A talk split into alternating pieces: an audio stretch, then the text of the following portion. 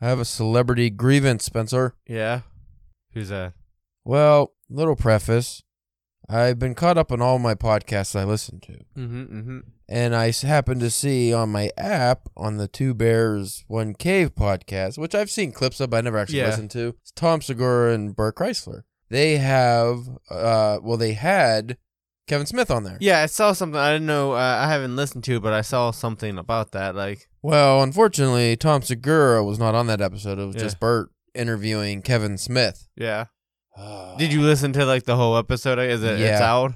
Yeah, I listened to the whole episode today, and it just made me so mad. Yeah. Bert sucks at interviewing, and he just like the whole podcast. He just kept in, like interrupting constantly, and then just talking about himself. Mm.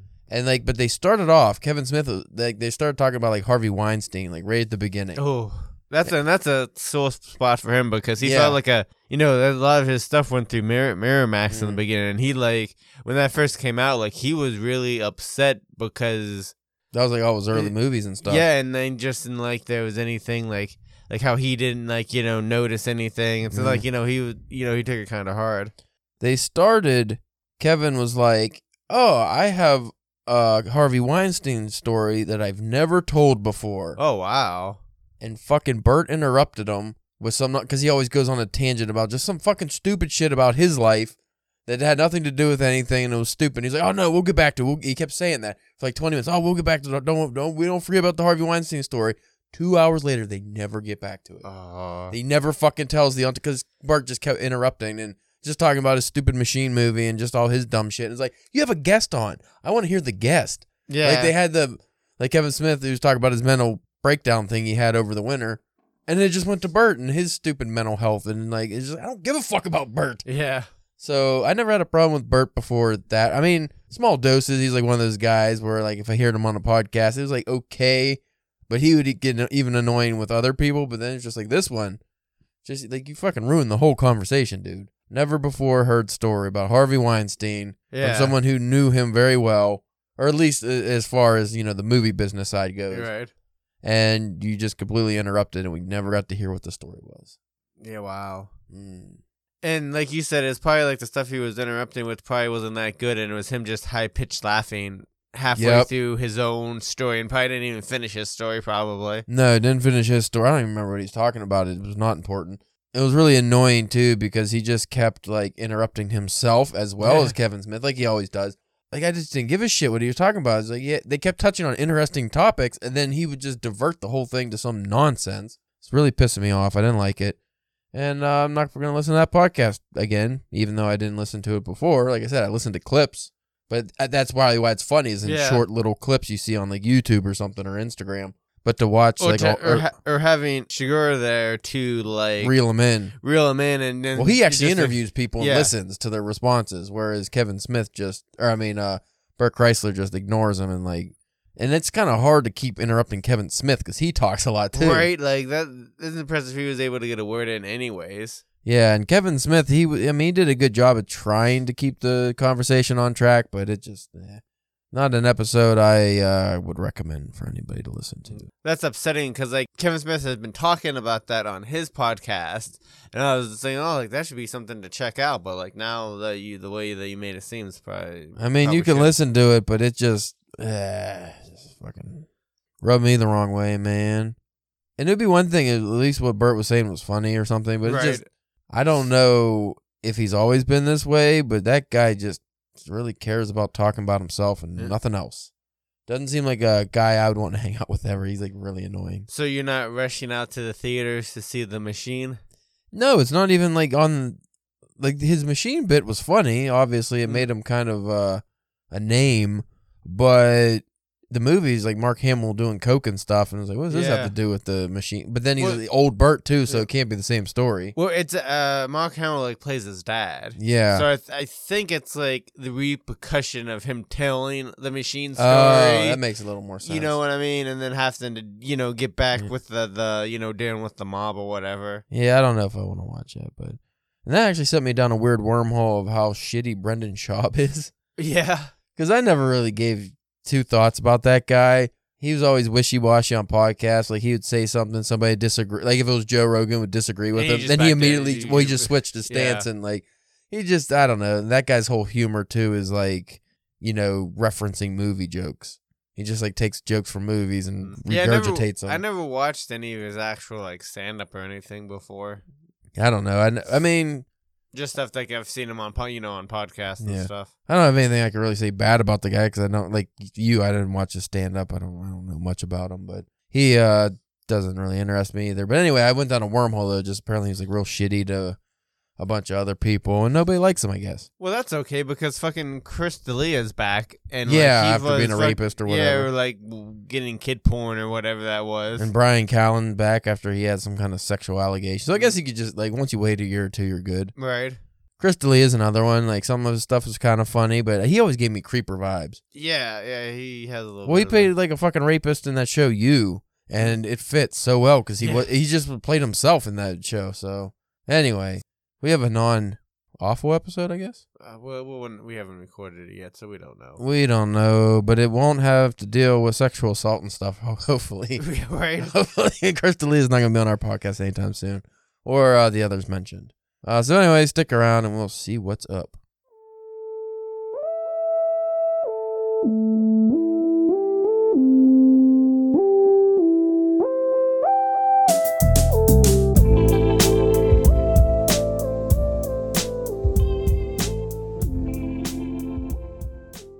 Are listening to the Drunken Pen Writing Podcast. I'm your host, Caleb James. With me today, as every day, for the most part, I think you missed maybe one episode. Yeah, Uh, Spencer, the Denver Dookie Dropper Church. Dookies.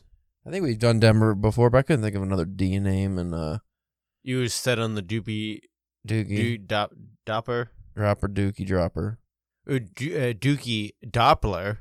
Doppler, Yeah, like the like the weather. Like the Doppler radar. Yeah. I don't know what that means. I don't know. I got like the brain melt today. I'm not doing good. It's been a fucking Memorial Week. I don't. yeah. It's like I know the holiday is on next like next Monday's Memorial Day weekend, but does the whole week have to be fucking shitty? Yeah. Why does it every holiday comes around the whole week has to be shitty for us working slaves? You know, Mm-hmm. Mm-hmm. Our nine to five wage slaves. Like, why the fuck do we have to kill ourselves? Uh, but the people in the offices, they get all kinds of days off. They like it. Yeah. Yeah. They like it. Or if you work at a bank, post office. So this was suggested by you Yeah. Best Neil Gaiman books of all time. This is a reading guide from our friends over at Book Reviews. I wonder how they got that name. That couldn't like how like whenever they come up with their idea, they're like book reviews. They got to be taken, right? Well, it's RT Book Reviews. I don't know what Ah. the RT stands for. Could be anything. Could be Rooster Teeth. That's a gaming company. Maybe that's uh I don't know. I'm not gonna go into the uh intro here. I'm just gonna read the list. If if that's okay with you. Yes, because I believe both us and probably a good amount of our listeners are familiar with the Gaiman. The Gaiman, I think they know who he is. For those who don't, Neil Gaiman is a British writer who writes fantasy, mythology, comic books, anything Yeah. pretty much, and he's succeeded in all of it as far as I understand. And is great. He is great. We've read many of his books, and I liked all the ones I've read. And just seems like an all around nice guy. And his masterclass makes I can't even describe it. Like even if you're not into writing, it's it's it's worth watching. It's like if you were cutting like a knife, a hot knife through warm butter, right? Mhm, mhm. While wearing velvet, and then also having somebody like clean your ears with a Q-tip. Like it's just like it's it's heavenly watching that masterclass, his voice and just everything he's talking about. Number one, which is surprisingly one you haven't read. This Yeah. is the first Neil Gaiman I've read, and it was excellent. American Gods. Do you feel like that's accurate? Like since you said that was like the first thing you've read of his, do you feel like that's a good Intro? Yeah, into like, you know, even though that it's a little bit on the girthier side. I would say so because I really liked it, though it depends on what kind of genre you prefer. Because this is more mythology adult, Mm. um, like urban uh, modern mythology, but also like an adult book. Versus if you were, you know, the, I mean, he has so many. He has children's books. He has books like uh, what, what was the fairy tale one we read? Um, uh Stardust. Stardust, like that. I would say that could be a good introduction for somebody who likes fairy tales or you know Mhm. folklore. Any you know depends what you're into. Any kind of fantasy. Obviously, if you're into comic books, you know he has a million comic series that Yep. you get started with. He's he's almost at the Stephen King route now too, where it's like a lot of his shit's getting picked up for TV shows and movies and stuff. Yeah, he's getting really popular recently. Yeah, he's he's really picked up steam. So anyway, American Gods. In prison for three years, Shadow patiently counts down the days until he can return to Eagle Point, Indiana, in Neil Gaiman's enthralling novel American Gods. He no longer fears the future, he only wants to reunite with Laura, his deeply cherished wife, and begin a fresh chapter in their lives. However, just before Shadow's release, a, tragic a tragic accident claims the lives of Laura and his best friend. With his world in shambles and nothing left to anchor him, Shadow encounters a captivating stranger on his journey home. This enigmatic man who introduces himself as Mr. Wednesday has an air of mischief and intrigue. Surprisingly, he knows more about Shadow than Shadow knows about himself. And then there's more. I'm not going to read this whole synopsis. Yeah, That's crazy like- long. The book deals with, as the title suggests, American gods. It is basically if all the gods in mythology, like all of them from everywhere, because America is a melting pot of cultures. People kind of forgot about these gods, so they lose a lot of their power. It's also like the, the one of the newer, you know, Yeah. newest big countries and stuff like that. too. Yeah. And these gods, they have to be wor- worshipped to have, like, you know, this strong power and be able to do all the things they can do. So a lot of them now have been relegated to just like almost ordinary people. Uh, but there's always something very special about them, which gives you like a supernatural feel. And many of these gods have come to the United States for one reason or the other. Highly recommend this. And I'm sure it's on the list, but Anansi Boys yeah. is the sequel. Also a great book. And uh, it, I think it was Starz did a uh, like did a two or three season like show of American Gods too. Yeah. So if, I don't know how that you know how that is or how it compares to the book. I'm sure they probably kind of spin off into their own things. You know, probably once you get into like the second, third, you know, hmm years. But again, that could be if you didn't feel like checking out the huge thickness of Yeah. the book. You like you can maybe try that as well. I don't think American Gods is that long. Well, we just I have like like a like a smaller like paperback. Yeah. So it might just be a little bit chunkier, just because you know, just because like smaller pages. I don't remember what the page count was, but I read them in uh, a dual book edition. It had Anansi Boys too. So, and that look, I mean, that was one of those big Barnes and Noble ones with the small print, but can't imagine it being four. I don't know. It could be four or five hundred pages, maybe. Uh, next up on the list is Coraline. Step into a world where Coraline discovers a door leading to another house eerily similar to her own, yet sim- seemingly better. What could be more marvelous than that? However, a sinister twist awaits. Another mother and father dwell in the parallel world, lodging for Coraline to stay and become their little girl forever. Coraline, I read last year. Mhm. For a kid's book, really enjoyable. Uh, obviously, as a grown adult man, I don't connect to that kind of story as uh, one, if you're a father or a mother who are reading that, or two, who the audience is, which are children. Mhm. Uh, if you were a young girl, I would imagine you'd really relate to that story and really enjoy it. But I highly recommend Coraline for adults as well. But that that just proves the show of how Versatile it, is. it is that, or how how well of a story that even though that you are not in the key demographic for it, still enjoy it. yeah, it's still enjoyable for you. I have not read this next one you have, and you keep telling me I got to read it. It's Neverwhere. Yes, yeah. really good. Welcome to the tale of Richard Mayhew, a young London businessman with a kind heart and an ordinary life. Imagine his world turned upside down when he discovers a girl bleeding on the sidewalk, an act of kindness that plunges him into a realm beyond his wildest dreams. And this one is more about like poverty and the class system, and it's probably specifically London, but Mm. I would imagine this can go societal worldwide Yeah. uh, because he goes into like what this homeless underground essentially. Yeah, it's like an the it's the London below, Mm. and that's where you get like a lot of the crazy uh fantasy kind of you know weirdness stuff. But yeah, that's kind of like the underlying underlying theme, kind of like the the home the forgotten people, the people you don't even notice anymore. Mhm. You just walk by and it's like they're not even there. Next up, uh, I also have not read this one yet. Good Omens. I, I've read that one, yeah. You seem to have read all the ones I haven't read, Yeah, and vice versa. yeah. Like we just really did a. Normally we try to read the same things or similar things. For some reason, on this one author, we just went We- complete like different routes. Yeah, just opposites. Just it's like we just did the Goku V- Vegeta. You take the left side, I take the right side. yeah. I don't know why, because we could have talked about all the books if we just read them together, but I don't know why it happened like that. Imagine your two favorite authors joining forces to create a literary masterpiece. A dream come true for many readers. This dream became a reality when the legendary Neil Gaiman collaborated with the sati- satirical genius Terry Pratchett on Good Omens. The Good Omens is a hilarious tale about Satan's son's birth and the world impe- world's impending end. Can you picture an angel and a demon conspiring to prevent the apocalypse? That's also a TV show, all right. Yeah. I could tell because the book cover for this edition is the awful TV show cover. I hate yeah, when they do oh, that. Yeah. Just don't. I hate it. so Don't cheap. like it at all. We read the first volume of this, which I think is this volume, Preludes and Nocturnums. This is uh, the Sandman. Yeah. As the inaugural graphic novel collection in the highly praised Sandman series, this captivating volume compiles issues one day. Yeah, we read this for book club Mm. one time. It was really good. Introducing readers to the mesmerizing world of Dream and his siblings. The story unfolds with Roderick Burgess, a power hungry magician seeking immortality by ensnaring death itself, herself.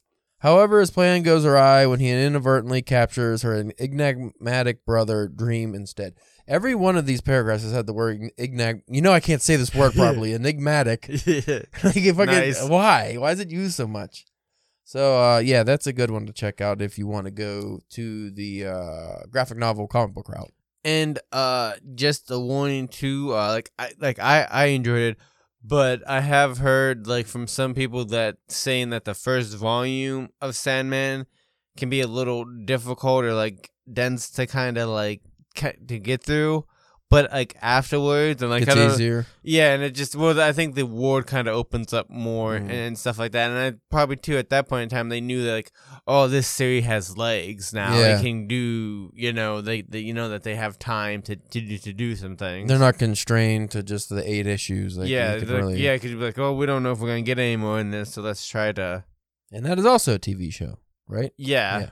Yeah, because everyone was talking about uh they were upset either gender or race swapping or something. Yeah. And Neil Gaiman himself was like, I'm the author and I said it's fine. What do you Yeah. care? Like, well, fair enough, I would say. I don't know why people complain if the author's okay with it. Next up, I read this a couple years ago and it was excellent. You need to read this one. I would say it's probably a young adult book, even though this is supposed to be like a kid's book. It's not it's not a challenging read for kids, but it would be just the subject matter not even the subject matter so much. I mean, it does open with the fucking murder of a family, but it's written in such like this eloquent, like such a wholesome way. Um, I don't know the way Neil Gaiman writes, he just doesn't ever seem offensive. Anyway, the Graveyard Book. Welcome to the intriguing world of Bod, an extraordinary boy residing in the most unusual place, a graveyard. Uh, it's basically the story is uh, as a baby, his family gets murdered by a a man named Jack, the Mm. dagger or a knife or whatever. Uh, the baby manages to escape. Uh, you'll have to read to figure out how he does that. Uh, where he ends up in a graveyard, and then the ghost of dead people from hundreds of years ago, from Victorian area to more modern area, just all covers all histories of London or wherever this takes place. Raise the boy. Uh, it's the story of the Jungle Book. Instead of Mowgli being raised in the jungle, it's a kid raised in a graveyard. It is great. sounds entertaining Very fun. Next up, Stardust, one we actually both read. Like I said before, this is his fairy tale book. Enter the not not fancy Fairy fairy, tale. tale. Yeah, there's a difference. If you don't know, read the book and you'll understand the difference. Fairy tales almost have their own rules separate from fantasy. They obviously interlock or intertwine. Fantasy and uh, fairy tale are very similar often, but the usually the elements. I think maybe fairy tales are based more on mythology or folklore, things like that. Whereas fantasy could just be anything.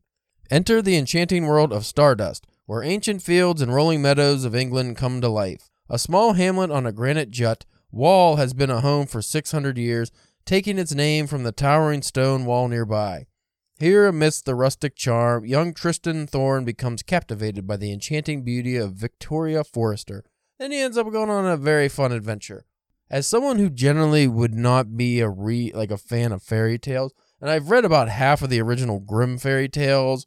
Uh, I've read The Princess Bride, which is novel is the novel version is not really like a fairy tale, whereas the movie version teeters the line. Like Yeah. it- I would say it's almost a fairy tale because obviously the main story is a fairy tale, but because they have the the book has a different uh, plot line that goes in the real world, whereas the movie he's reading a book to his kid Mm. or his grandson. So you're still like steeped in realism, but this is a full on fairy tale. That being said, I actually really, really enjoyed this, and this would be on my reread list. Whereas like American Gods, that would be way in the future for me to reread. Maybe even the Graveyard Book. I would actually read Stardust again soon because it's short. Yeah. It's a quick read. I watched the movie, and the movie was pretty fun. What were your thoughts on that? Did you like the Stardust? Oh yeah, yeah. I, I really. Because you're not like a fairy tale guy either. No, not really. No, like some some kind of fantasy, but fairy tales very rarely. But yeah, no, I, I really enjoyed it. Read it read it super quick. It fun. Um, even like it was one of those things that even though that you had an idea kind of where it was going, it was still enjoy- uh, enjoyable and entertaining, just because again of how well it was written and, and taken care of. Yeah. You know what I'm interested to find out? I don't know if you can't find this out necessarily. I don't know if there's an actual answer. Would the Lord of the Rings be classified as fairy tale? Uh, I don't know. I mean, Tolkien invented his own mythology and stuff, but especially The Hobbit and The Lord of the Rings itself, it I mean, it's obviously high fantasy, but could you consider it a fairy tale? I don't know. We'd have to look that up. Maybe do a whole episode on what fairy tale actually entails, you know? Like what, what would be considered fairy tale? Yeah, Next up, Anansi Boys. I think I always say that wrong. Anansi Boys? But that's probably more. Anansi Boys. That's it. Yeah. I always say that wrong, but I remember when he was talking about it because the main character, one of the main characters, is Mr. Nancy. Hmm. That makes sense because I think Anansi is a uh, African god, if, I'm, if I remember correctly. In Anansi Boys, the enthralling sequel to Neil Gaiman's acclaimed American Gods, Fat Charlie Nancy's life takes a dramatic turn when he discovers the true identity of his late father, Anansi, the trickster god. Okay, see. Mhm.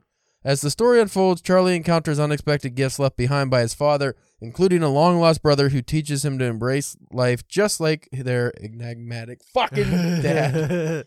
Enigmatic. Why? Why is it? I'm not joking. Every single because I'm cutting these short because we Yeah. even have time constraints. Um, every single one of these synopses has the word enigmatic in it. Enigmatic. Enigmatic. Say it, Spencer. I want you to say it. In No, read it and say it. It's right there. Enigmatic. I want the, the En- G. Why is there G in it? Em- Emnatic. Enigmatic. Emnatic. No, you're not even close. Enigmatic. Enigmatic. Namic? no, it's not. Imagine Namic? Stop talking about it. I won't talk about it no more until I read this next one where it pops up again.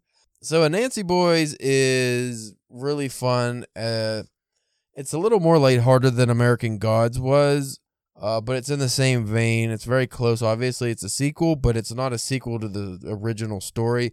I think the only character that I remember that's like really crosses over is Mr. Nancy, It's it's the probably trickster more god. Uh, without without reading either. It kind of almost seems like it's more like a compendium book than like an actual like sequel. It's more like uh, just another story set in the universe. because like if you like if you didn't read American Gods, like if you didn't know and you happened to read Anansi Boys beforehand, Yeah. would you be lost at all? Or Yeah. would you be able? Yeah, you would you would be lost a little bit. I don't remember if Mr. Wednesday's in this one or not. I know there. I think there's a lot of characters that overlap, but it's also set in a different country at first because I think he's from England uh, or something. Like I said, it's been years since I, I read that book, but read both of them. Next up, The Ocean at the End of the Lane. I read this one, and this one, not the best, I'll be honest. It wasn't Neil Gaiman's best. I wouldn't put it on the list of his best books, but it was very unique, and it was really based on his life growing up, so you do get that feel of it, which was cool. Oh, here you go. Inspired by Gaiman's childhood, this surreal and haunting tale offers a glimpse into the life of a young protagonist who resembles the author himself. Enigmatic, enigmatic, enigmatic. Uh, this book was more similar to Coraline than I would say, like, just theme wise. And even the way it's written, it's a little more adult than Coraline, but I it almost kind of goes along with that weird fantasy element, but kind of steeped in realism. Uh, it's it's a unique book. I, I just personally I didn't think it was the best. I gave it like three stars. I think it was it was readable. Next up, The Doll's House. Uh, this is another Sandman book, isn't it? I think so. Yeah, volume two.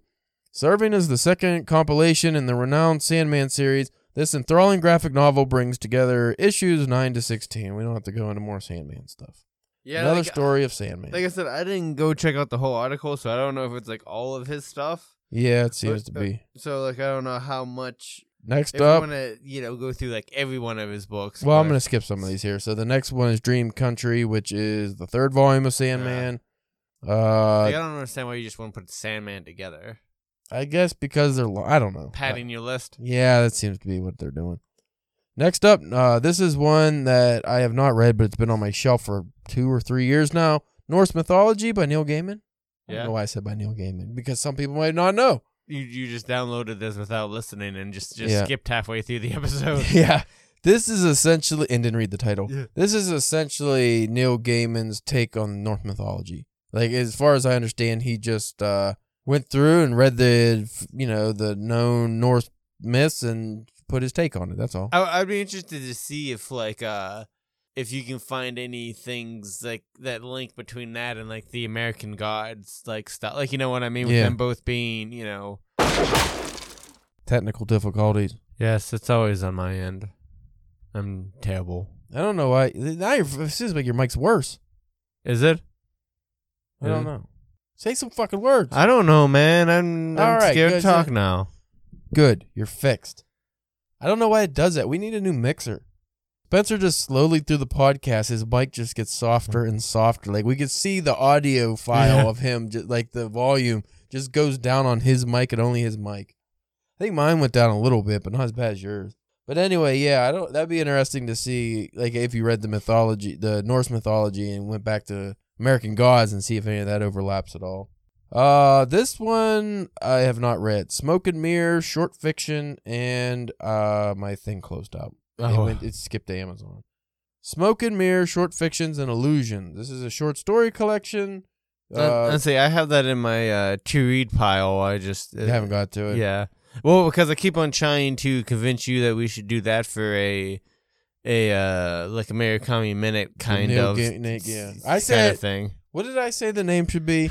I don't know. I can't remember. It was uh um, Gaming Guys. gaming guys. See, I was thinking like the the gaming ga- uh, uh like Gabble or or Gallery. gallery or not gallery, but it was like Gabble or uh, Gabbin or I don't know. I think you're just making up words. Probably. Gallivanting with ga- Gaiman.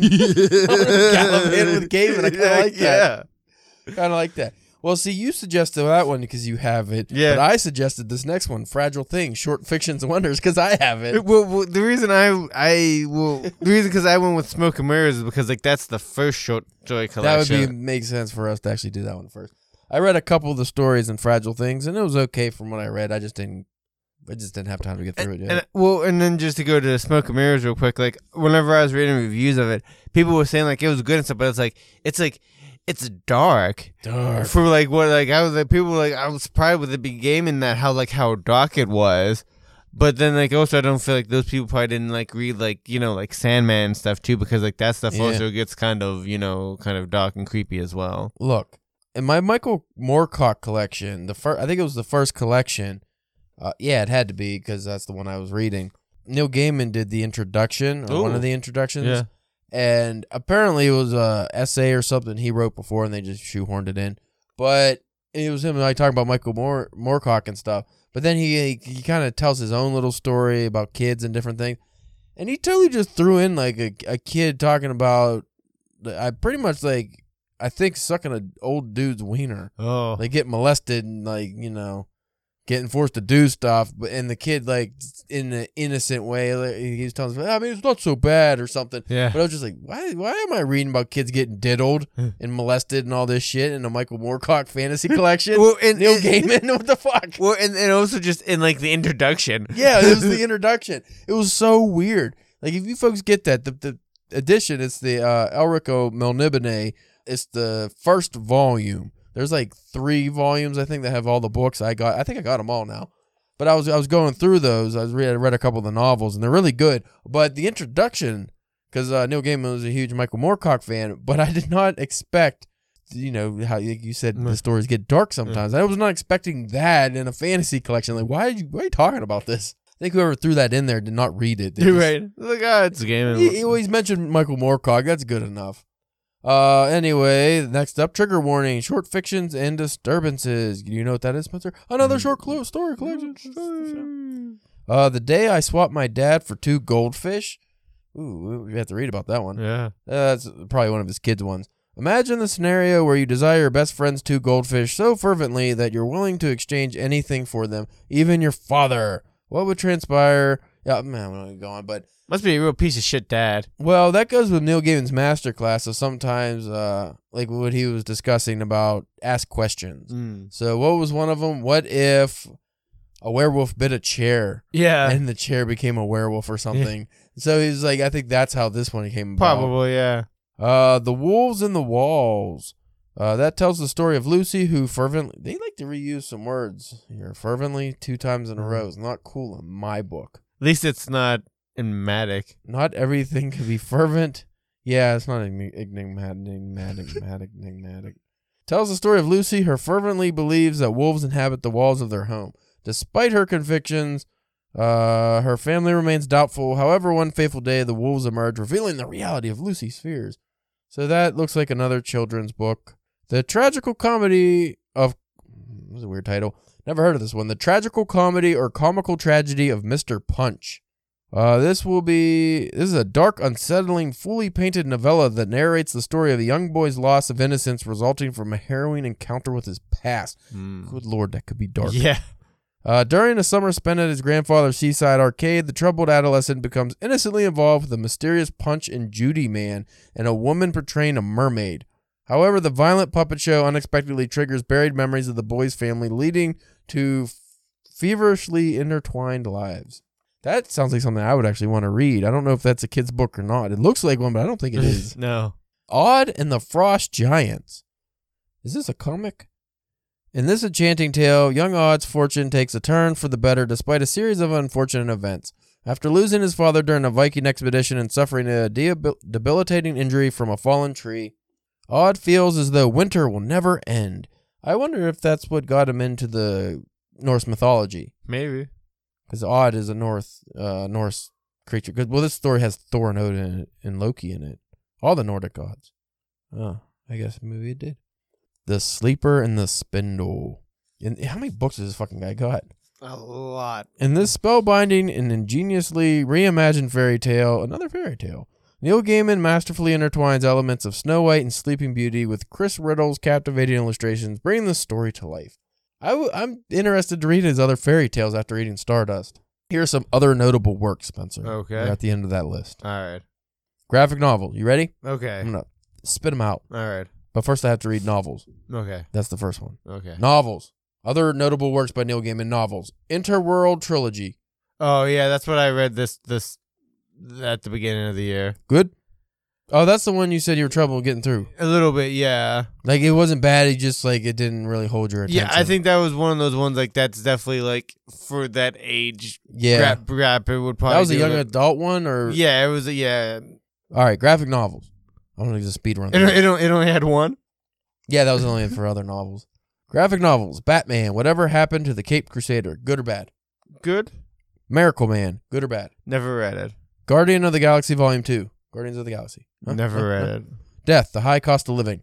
Probably good. You don't. We gotta say good or bad. If you, Well, I'm I'm if you assuming didn't read it, then you can't say. I'm assuming that it's Sandman stuff, so it's probably good.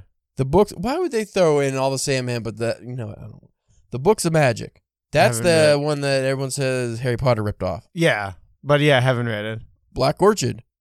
Orchid. Haven't. Is it orchid or orchid? Orchid. Why do they have H in there? I don't know. Why do they spell orchid orchid? Because I think of orchard. Maybe English, you dumb. Marvel 1602. that was really good. Ooh, I don't know about this next one. The Eternals. Oh, we both read that. A rare miss from Yeah. the Gaiman. I remember not liking that. Yeah, it was weird. Was that a book club book? Yeah, Had to be if I read it. Mm-hmm. Neil Gaiman's A Study in Emerald. I don't even. Not even sure I know what that one is. Didn't we do that for book club? Oh. Everything was green, right? I'll click on it after this. I Yeah. feel like I read it. The Problem of Susan and Other Stories. No, Only the End of the World Again.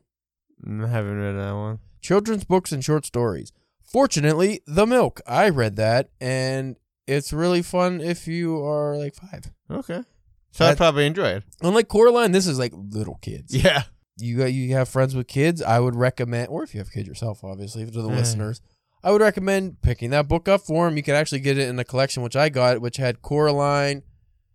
What was the other one? Oh, I think it was also the Jungle or the the Graveyard book was in Hmm. that too. I think it was a three book deal. But fortunately, in the milk you can have any kid under the age of five would really think it's funny. Uh, let's see what else we got. Cinnamon, Rogues, The End of the World: Stories of the Apocalypse, M is for Magic, New Cthulhu: The Recent Weird, The Djinn Falls in Love, and Other Stories. Pirates Stew, Odd and the Frost Giants. That's weird they put that in the notable mentions when that was also on the list. uh, Hellbound Hearts. I wonder if that has to do with Clive Barker's Hellbound Heart. Well, I was interested. What was the the uh last one's Tuesday. uh what was the one a couple uh go go at the top of that one again? Pirates Stew, No. man. Cthulhu. The Cthulhu one. Like I'd be interested to see what like Gaiman's take on Cthulhu things are like. Well, before we go there, I wanted to check. You know, we can go there. Let's take a look. Takes me to Amazon. We can just buy the book. Uh, it's 483 pages, so no. For more than 80 years, H.P. Lovecraft has inspired writers of blah blah blah for flapajam. Yeah, like I said, I just would interested to see how he would like handle that subject matter. It'd be interesting because you would get a really good writer doing a Cthulhu book Yeah. without ripping off or trying to write like H.P. Lovecraft. So we could potentially get Cthulhu stories that are readable. Ooh, wow. Like, that, we can understand. that don't melt your brain. I mean, that's kind of the point of. Oh, Hellbound Hearts is the one I wanted to. That looks like a Clive Barker type of book. That is 352 pages. Clive Barker's iconic masterpiece, The Hellbound Heart, the novella, blah blah jibba jibba. So where does Neil Gaiman come in here? A graphic work. Oh, maybe they did a comic book version of The Mm. Hellbound Heart. I'd be interested in picking that up. Here's some of the notable nonfiction. Don't Panic, the official Hitchhiker's Guide to the Galaxy Companion. Good lord, is this is there anything this guy hasn't fucking written? I, I didn't know about that. Has he just? He makes me feel bad about my level Of of productivity. yeah. The view from the cheap seats, selected nonfiction. Art matters because your imagination can change the world. Final thoughts. Neil Gaiman, good. You Yo, write. You good, write. good. You Na- write. the Naaman, books. Naaman writes the words good. He write the word good when you read the word. Pretty words. So I like Neil Gaiman. I like Neil Gaiman as well. We might have even done something like this with Stephen King, but to do a full Stephen King, we'd be here all day. So no, we- we'd ha- we'd have to break that into multiple episodes. yeah. Too many books. So in conclusion, I honestly, I would re- out of every book I've read on that list that I've read personally, I would recommend them all. Yeah. The least one would be the Ocean one, but that one was still really good. It's just it wasn't. Again, like you said with that uh, YA one, I'm probably not the demographic. Yeah. That's the end of our business. I should wrap up, huh? You probably should wrap it up. My, uh, my lips are real sticky. Well, that's because you're drinking German beer, right? Yeah, something or other. My name is uh, CalebJamesK.com if you want to follow That's my your, stuff. That's your name? yeah, that's oh, my that's name. a weird. CalebJamesK.com. I want to see. I want to see a birth certificate. Like your mom was an asshole. That's like crypto.com arena or like shit like that. I don't like it. So what did I say? Well, that's my website. Go to there. Follow me. You can follow Spencer. He is the the, the Dutch Dingleberry Dropper Church. No, no, Denver. The the Denmark Dookie di- Dilator. no. no, that wasn't it. These are the Denver Dookie Dropper on OnlyFans. oh. That's it. I kind of dilate those dookies. I don't even know how what happened. That that sounds like something that happened in that video game you were playing earlier. Uh, nobody needs to know about that. Uh, what's the other thing? Oh, you can follow us on Twitter, Instagram, Facebook, YouTube at DPW Podcast. This is one of our least professional episodes, I think. no worse than last episode. You know, last episode came out all right after I listened to it. I thought we did a horrible job, but it was kind of funny. Yeah? I laughed. That's all that matters.